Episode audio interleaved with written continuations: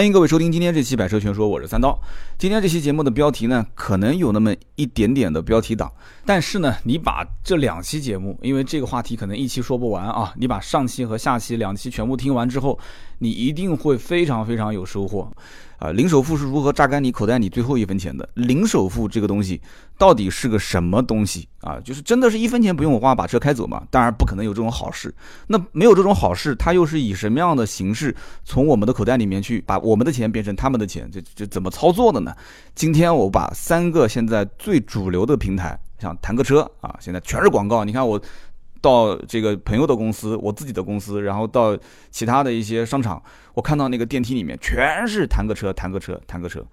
然后这个易鑫车贷，对吧？易鑫车贷我估计很多人也都知道，易鑫金融、易鑫车贷，那么包括神州买买车啊，神州买买车也是到处都是广告。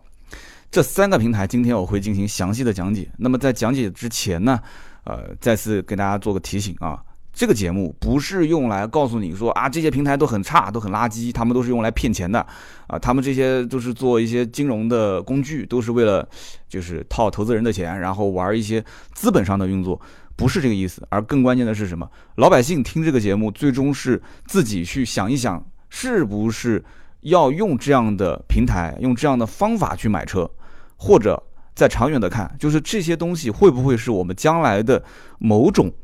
买车的常态？很有可能啊，对不对？你说京东也进来了，马云也进来了，就是阿里啊，甚至于这个平时都很低调的顺丰的创始人王卫也进来了，对吧？腾讯也进来了。呃，一车就更不用说了，就是说这么多人跟到一起玩，那这个东西它一定是有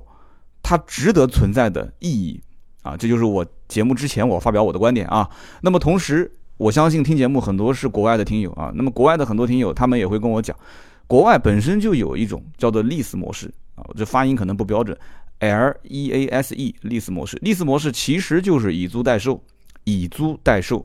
一会儿我会详细的去讲解，因为这三个平台其实都是有这样的一个模式存在。那么国外的这种 lease 模式很普遍了，很流行了，特别是像在加拿大、在美国这些地方，以租代售是一个，呃，不敢说是首选吧，但是就是你到他们的这种 dealer 就经销商店里面，他们都会去推荐你用这样的方式来买。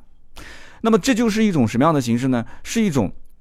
就是使用权。啊，和实际的所有权分离的一种方式，就是现在老百姓觉得说我买车嘛，就得要上我自己的名字，对吧？但是呢，使用权跟这个实际的所有权分离开之后，你其实再去算一下你的使用成本，这个各个国家的环境不同啊，税费不同，包括这个相关的驾驶的这种环境也不同，消费场景也不同，就是各种各种不同的这些价值，新车跟二手车的价值，包括人对于车辆的这种价值观都不一样，所以造成了这种以租代售的模式在中国其实目前是不流行的，而且很多老百姓是不待见的。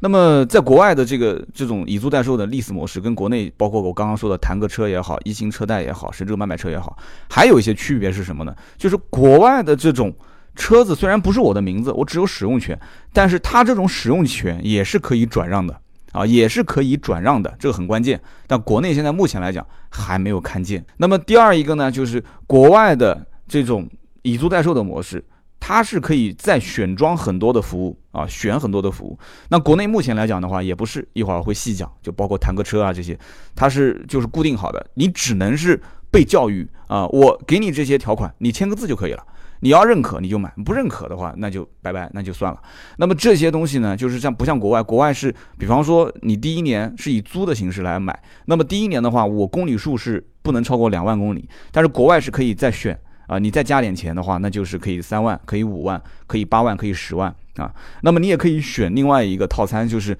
可以售后服务。我到指定的合作的点，或者是我直营的这个售后服务的点，你买一个套餐，那么之后的一年甚至三年你不用管了啊。那这些服务套餐就打包一下。其实这种模式，我去年包括前年的节目里面，我都曾经说过，大家还记得吗？啊，我曾经提到过的一个东汇汽车。东汇汽车那个《人民的名义》里面好像有有植入这个广告吧，对吧？做的也很大啊。然后还有一个包括台湾的合运租赁，老听友肯定听说过啊。台湾的合运租赁应该是我最早，应该前年我就说过，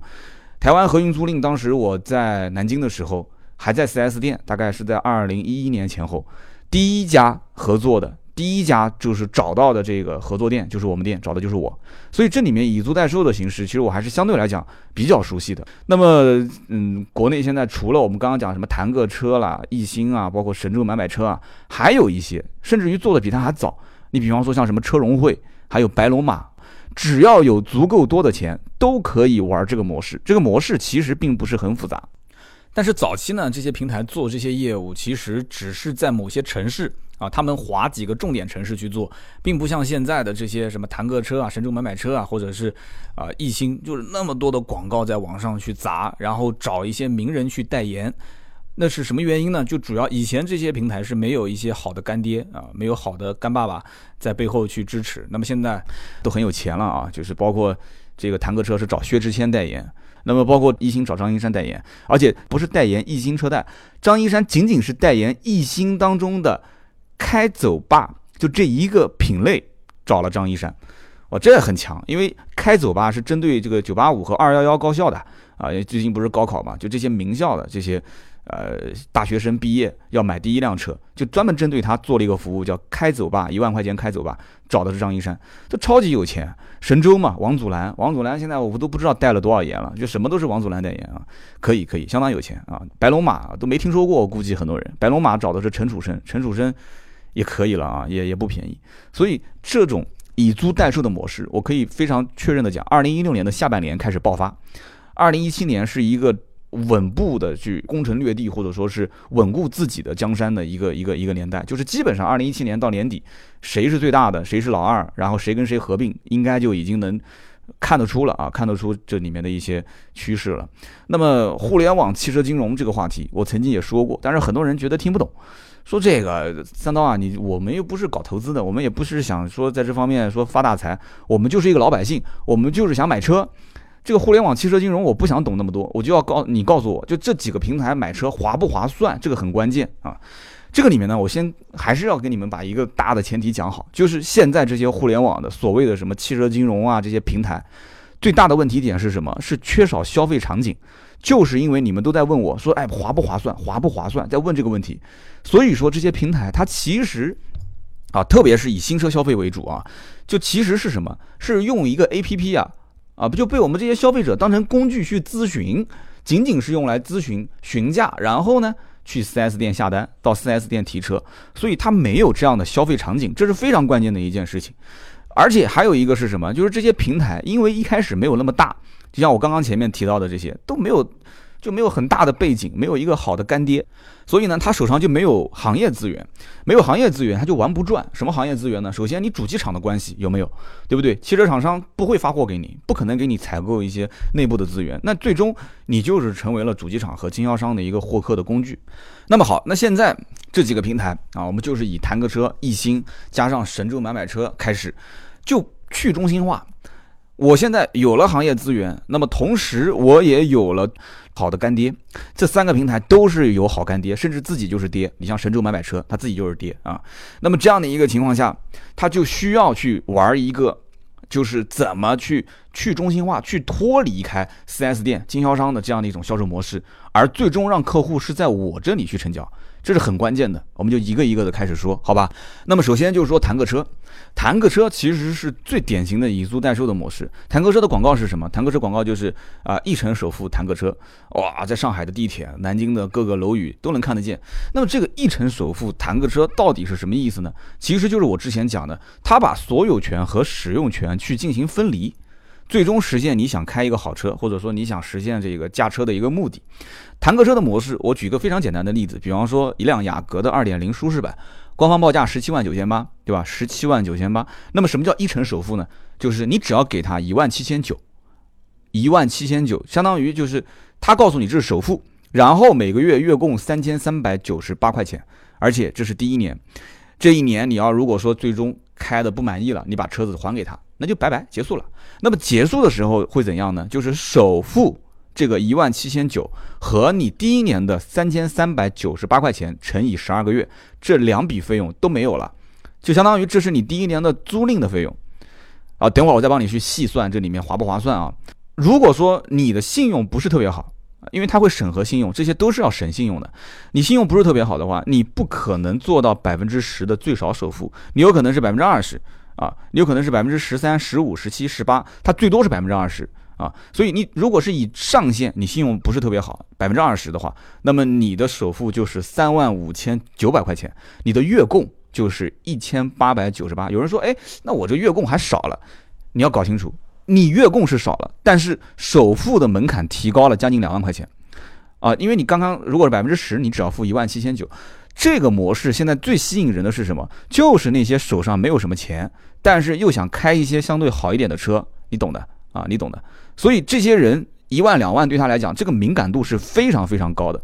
而其实谈个车这个所谓的用首付这个词，我个人觉得是不认可的啊，我觉得是不认可的。神州买买车就没有用首付，其实这个也不能叫押金，这个应该是叫第一次付款、第一次支付款项。就这个钱你最终是拿不回来的，大家记住了啊！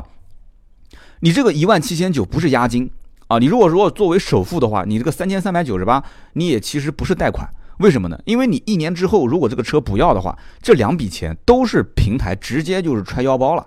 这个是很关键的一件事情，大家要搞清楚，不要被这个首付两个字所迷惑啊。那么如果说一年之后你说这个车我要，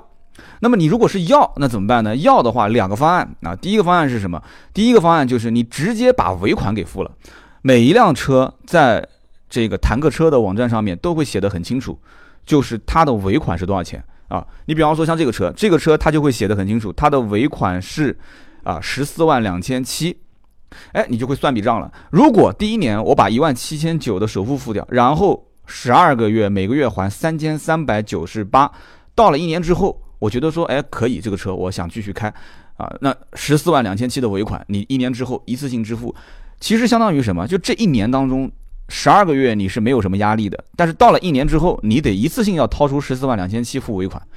那这个我觉得大部分的人，除了那些只是短时间手头上有点、手头上有一点紧张的这些人，说啊，我一年之后再我能掏得出十四万两千七。除此之外，我相信没有几个人真正说为了一成首付，一年之后还能掏出十四万多。绝大多数的人是掏不出来的，我相信绝对是这样子的。所以一年之后直接付尾款的概率是非常小的。啊，我一会儿帮你们算总价啊，划不划算？那么还有一种方案是什么？还有一种方案就是一年之后你不是掏不出十四万两千七吗？好 ，OK， 我可以再给你去进行三年的分期，也就是三十六个月。那么三十六个月的分期付款的话，那是怎么样算钱呢？每个月四千九百四十七块钱啊，但是对不起，这个时候。在这个一年的关口啊，你不是说我要再按揭嘛，我得重新审核你的征信啊。这个审核征信呢，其实你这一年当中如果没有什么逾期啊，啊、呃、没有什么这个上黑名单啊，基本上都可以做，没什么问题，而且中间也没什么费用。其实他把这个条款放的比较宽松的原因是什么？就是为了引导你，让你去做三年的按揭。为什么呢？其实很容易理解嘛，只要你做三年的按揭，接着可以赚你的钱嘛，对不对？接着赚钱，这三年的按揭的话，你算一下，它是连本带利息是一起算在里面的，四千九百四十七，比你第一年的那个还款三千三百呃九十八要贵很多。那么这里面你最终把总价算起来，你就知道三年的利息是多少钱。好，我现在把这些事情全部都说完了，我们再回过头来看啊，回过头来看。那么有人要问了，谈个车。啊、呃，你说的这个什么以租代售我都能理解，反正你说这个东西他赚我钱我也可以接受，但关键问题是，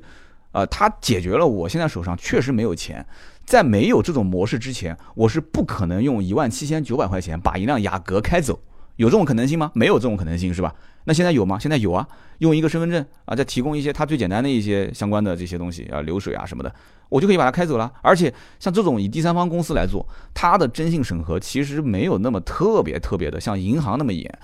啊，但是也不是说一点都没有，因为它背后是谁？它背后是阿里，阿里本身是有大数据啊，是可以测算你的整个的在平时生活当中打个车啊、消个费啊，对吧？你如果经常用这个支付宝去去支付的话，它能把你整个人的一些生活当中的消费行为，包括你的收入，都能给你监测到。所以说它不是不测，它是测的，但是没有像银行的那个那一套征信系统，那那个那么那么繁琐，或者说那么封闭。好，那么继续讲，有的人要问了，说这个车从哪里来呢？啊，这个问题呢，还真的，你问我其实算是问到人了。谈个车本身其实它是跟主机厂有直接采购协议的，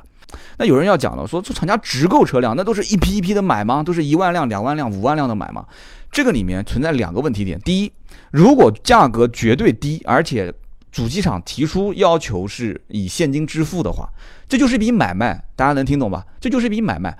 那么如果是直接支付，好比说一千辆还是五千辆甚至一万辆，那我要一次性打钱给你，那我就绝对要把这个价格锁死，甚至于我要把这个车源买断，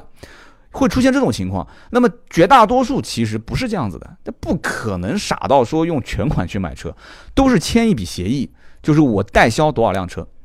啊，然后这个车你给我以什么样的价格，所以它在采购成本上是相对比较低的。而且如果没有阿里在背后做他的干爹啊，就光是以大搜车的这个公司的名义，说是大搜车因为一直都是做二手车的嘛，所以你要让他去跟主机厂打通这个资源，我觉得是非常困难的。而且之前我也说过，阿里本身自己最早也在做新车相关的一些这个在线销售，之前的那个网络上的，对吧？就是秒杀那个凯迪拉克，大家有印象吗？我之前节目里面也曾经说过的啊，它本身是分了几块业务嘛，对吧？车码头、车秒贷、车海淘，所以它这个原班人马其实完全是可以放到这个坦克车里面来一起来玩，一点问题都没有。所以呢，主机厂跟坦克车之间的这种关系其实是一种合作关系，而不是说买卖关系，就是说我给你钱，你给我车，没有那么简单。很多其实坦克车是不需要给钱，只要把你的车辆相关的信息我谈好，谈好协议，签订好。那么在这样一个情况下，这个车只要卖掉，坦克车肯定是赚钱嘛。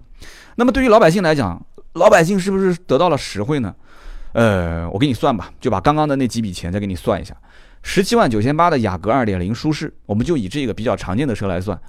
呃，就以它的官方说法就是首付一万七千九嘛，月供是三千三百九十八块钱。以这样的形式，第一年。第一年就是十二个月，你把它开到最后一天，这个时候有两种可能性嘛。第一个，你就是说我不要了，还给你；第二个就是说我要，那么具体是付全款还是做按揭再说啊。第一种情况，我不要了，我还给你。那么还给你的成本是多少呢？大家算一下啊，三千三百九十八块钱乘以十二个月，相当于是四万零七百七十六。再加上它的首付就是一万七千九，这个钱就不还了啊，就不给你了，因为你把车退给我了。你把车退给我了，这钱我不给你，那么等于相当于五万八千六百七十六块钱，你租了一年，可以这么理解吧？那么一辆雅阁一年租下来花了五万八千六百七十六，划算还是不划算呢？大家可以大家可以上这个神州租车啊，这个应该讲这很多人都知道吧？你上神州租车去去看一下就知道了。神州租车也有雅阁，也有 二点零 的车可以租，你可以选择租一年三百六十四天，最终是多少钱呢？八万八千四百五十二块钱，哎，你再算一笔账啊！我在坦克车上去以买的形式去啊、呃，一成首付，然后完了之后月供三千三百九十八，最后一年我还给他，哎，感觉挺划算的，五万八千六百七十六。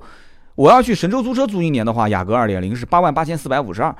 相当于一个月租金是七千三百七十一。我这个的话，一个月租金相当于才三千三百九十八块钱，我首付那个一万七千九不算啊，我每个月只要还三千三百多块钱，那很划算啊。相当于是他每个月租金的一半啊，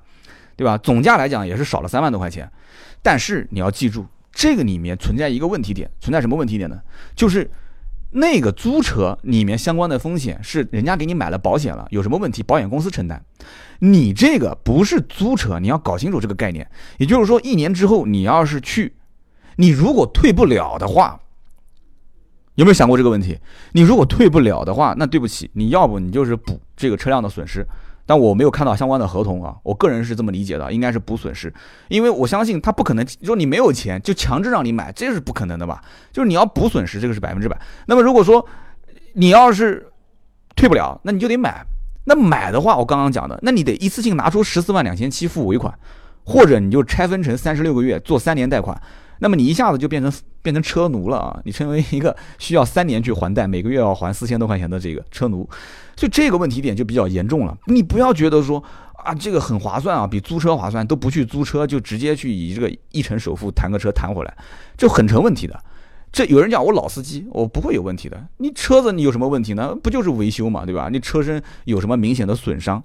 对不起，你要你要搞清楚，车你在路上开，你不撞别人，别人会撞你啊。对不对？就各种风险你是很难去预测的，而且人在开这种就是行驶证的名字上不是自己的车啊，就所谓的你觉得说，哎呀，反正我租个车，对吧？哎，我我也能开，别人也能开，就这个心理的防线啊，它是比较松的。你和你自己买了一辆新车，那种珍惜它的程度是不一样的，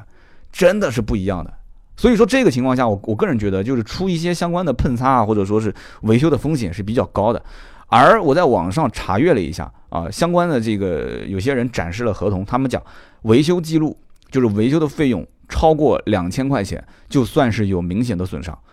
那有人讲说这个维修记录怎么怎么去查呢？我偷偷摸摸去修，我不给他知道可以吗？这个东西，我觉得人家既然能玩弹个车，这里面背后的相关的评估师啊，就是车辆的一些折损的这种计算方式，人家早就给你算得清清楚楚了，早就算得清清楚楚。而且还有一个问题点就是，你租车它是没有什么公里数的要求，它恨不得你开的越多越好，因为你公里数越多，算的钱越多嘛。但是这种啊，就弹个车这第一年，它是有两万公里的公里数的上限。我刚刚在节目的前面我也说过了，国外的这种形式，它其实也是有公里数的上限，但是呢，它会给你就是你多加钱，我可以把你公里数再往上调。所以这个是非常非常关键的一件事情啊！而且这一年当中啊，这一年当中整个车子啊要上行驶证上的是弹个车的名字。那么一会儿我在节目最后，我再告诉大家为什么要上啊、呃、这个各个公司的名字，包括易鑫的车贷啊，包括弹个车，包括神州买买车，都是要上公司的名字。为什么？我一会儿要说，这里面涉及到一个金融杠杆啊，涉及到一个平台方是想玩一个资金的游戏。呃，不感兴趣的话，节目最后这一段你可以不用听啊。感兴趣的话，你可以听，我会给你讲个故事。那么这个一审首付一万七千九，加上月供三千三百九十八，提一辆雅阁，一年之后你还给他，我给你的定义是什么？就是你如果老老实实还给他，车子没有问题，这个比租车来讲的话，还是划算的，还是划算的啊。就是你至少这一年解决了你一个想开雅阁，你手上又没有钱的这个问题点，就五万八千六百七十六块钱，雅阁开了一年，你退还给他。但是呢，这里面还有一个费用，你不要忘了，就是你不管是以什么样的形式去提这个雅阁，你在提车当天啊，你是要交一个手续费的。他在网上啊是会非常明确的写给你，十五万的车价以下是交三千，啊，十五到二十五万交四千。你像这个雅阁十七万九千八，他就按四千算。那么二十五到三十五万的交五千，三十五万以上的交六千。这个钱交给谁呢？有人要问了，这里面就涉及到你在什么地方提车。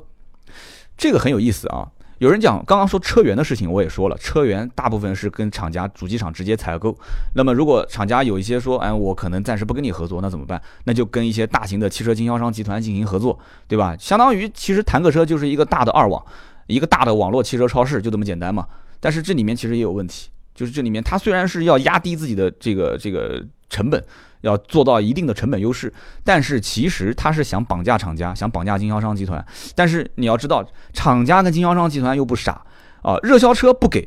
滞销车你又不要，这不很简单的道理吗？其实说白了，就是一个利益分配的问题啊，利益分配的问题。好，我们回过头来还是说刚刚这个问题点，就是车源你知道从哪里来，那么现在就是怎么提，去哪边提车。它很有意思啊，就是它和神州买买车和易鑫都不一样，它是落地提车的点在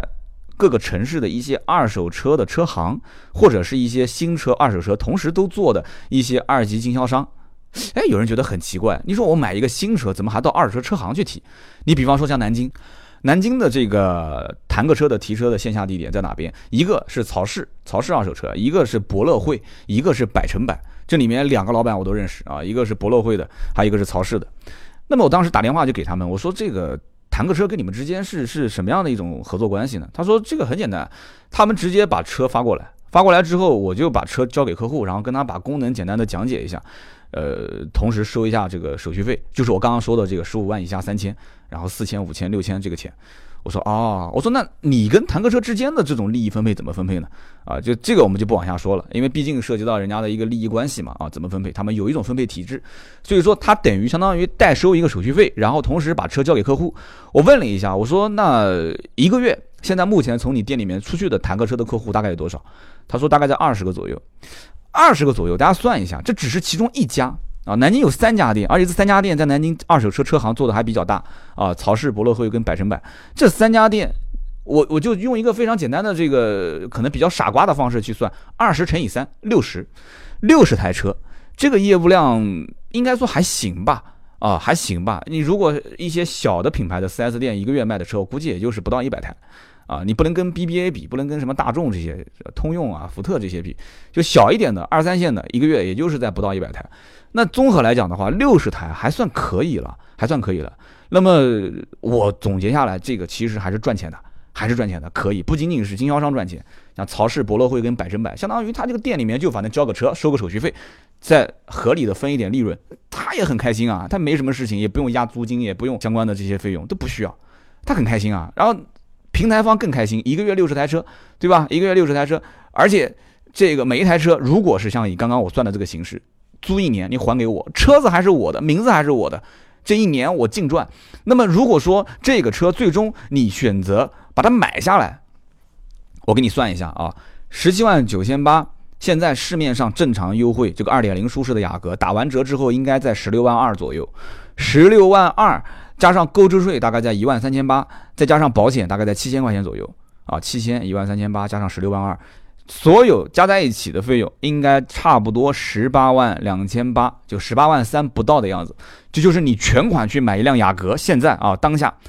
十八万三左右去买这个车，就不含什么所谓的强制。日系品牌强制买装潢这些，像雅阁这种车还好，不是特别多，最多也就可能几千块钱吧。而且我说的这个保险七千是车损三责不计免赔都有，但是据我了解，谈个车是不给你买不计免赔的，而且三责险买的是比较少啊。你如果需要增加的话，那你就再加钱。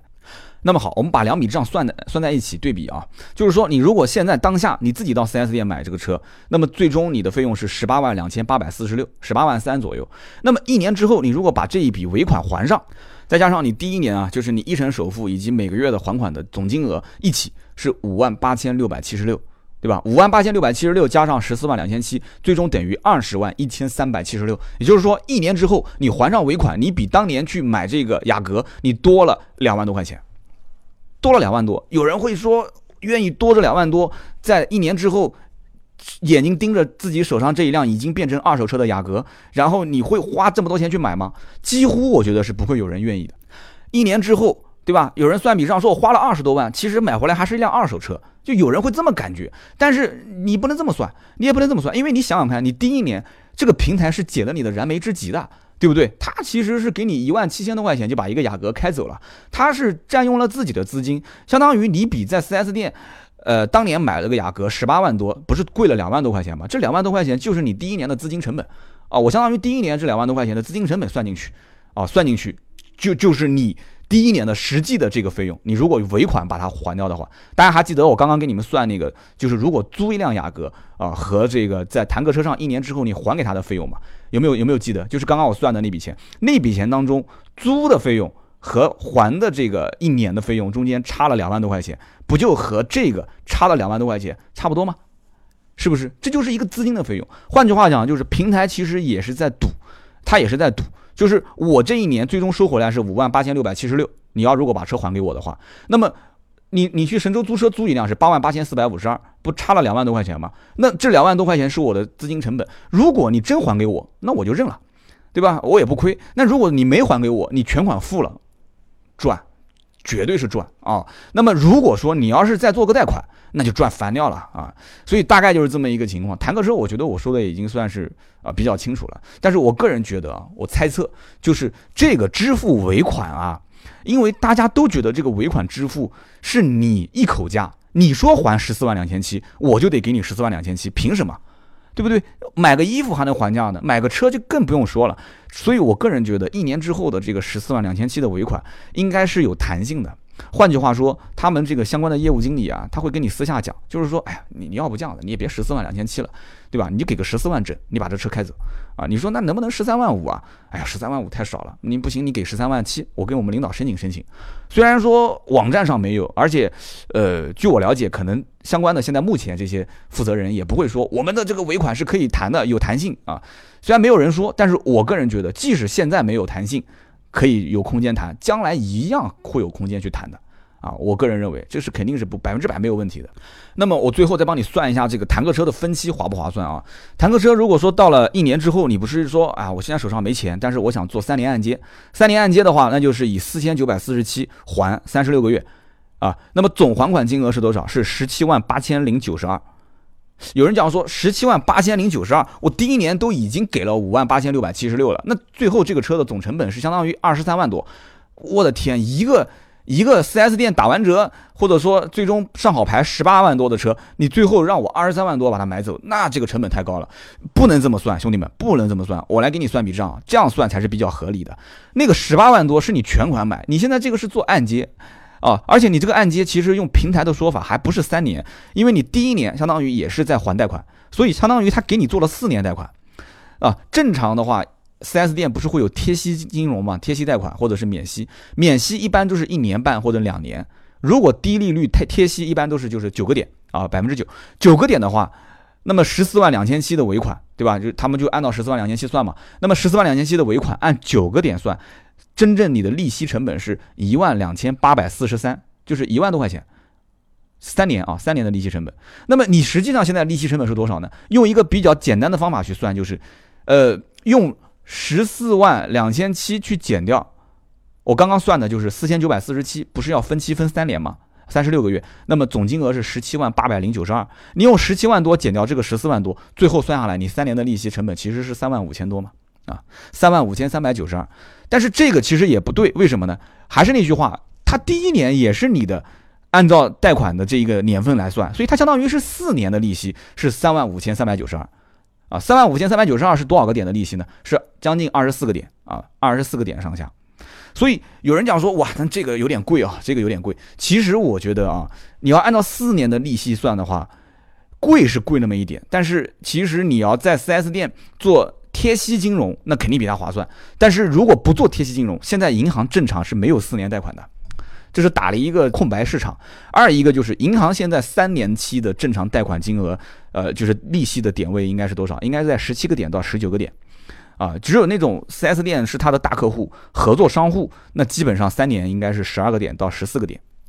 啊，所以说他打了个擦边球，相当于是给你做了四年贷款。那么四年贷款的话，他就是说，呃，最后你再分三年去还，第一年相当于以租代售嘛，对吧？那么最后我算下来你是三万多块钱的利息，那你觉得划不划算呢？其实这个东西呢，说白了，肯定他是有钱赚的，但是呢，这个钱赚的也不是特别特别的离谱，只能说，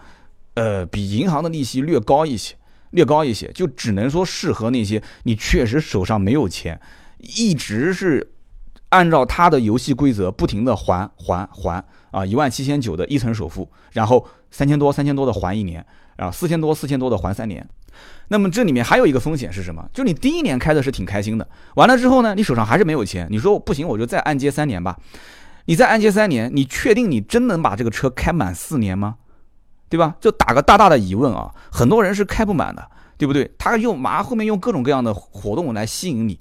换车吧，换车吧，零首付、一成首付，你可以开奥迪啦，你可以开奔驰啦，对吧？到时候你心里面痒痒的，你又想换，但对不起，你如果当年是三十六期贷款已经签约了，你这个时候又想去换车，那你就得把后面你不是不还的嘛，你就把后面的相关的资金成本，你提前还款嘛，不就等于你得要还给他，哎，就不就又给平台赚了一笔钱嘛？而且这个钱我估计啊。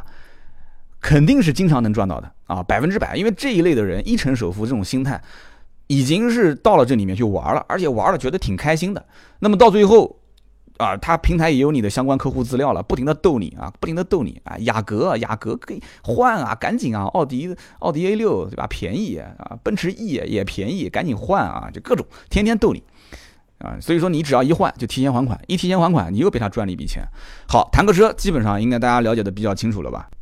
那么还有这个神州买买车和易鑫车贷啊，易鑫金融这两个都没说，呃，我们放到下一期，因为易鑫这个片段会讲的比较多一些。那么神州买买车跟它有区别，但是区别不是特别特别的大，我把重点的一些差别讲给你听。所以呢，再分析另外两个平台的内容就放到下一个节目当中，就是周六，其实也还好，等两天就可以了嘛，星期六就可以听到了。那么节目最后呢，跟大家也说个事情，最近一段时间我借到了一辆斯柯达的柯迪亚克，而且是一个七座的顶配版，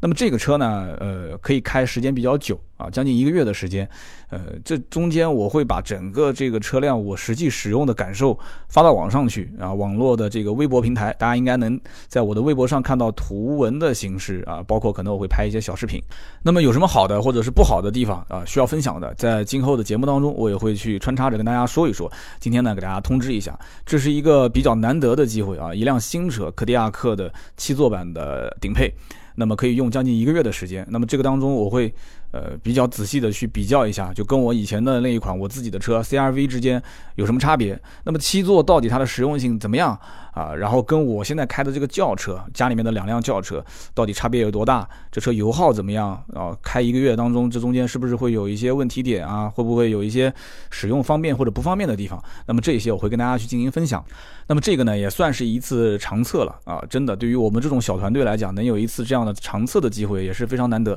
希望大家去关注。那么今天这期节目呢就到这里，更多的原创内容可以关注我们的微信微博百车全说，我们下一期接着聊，拜拜。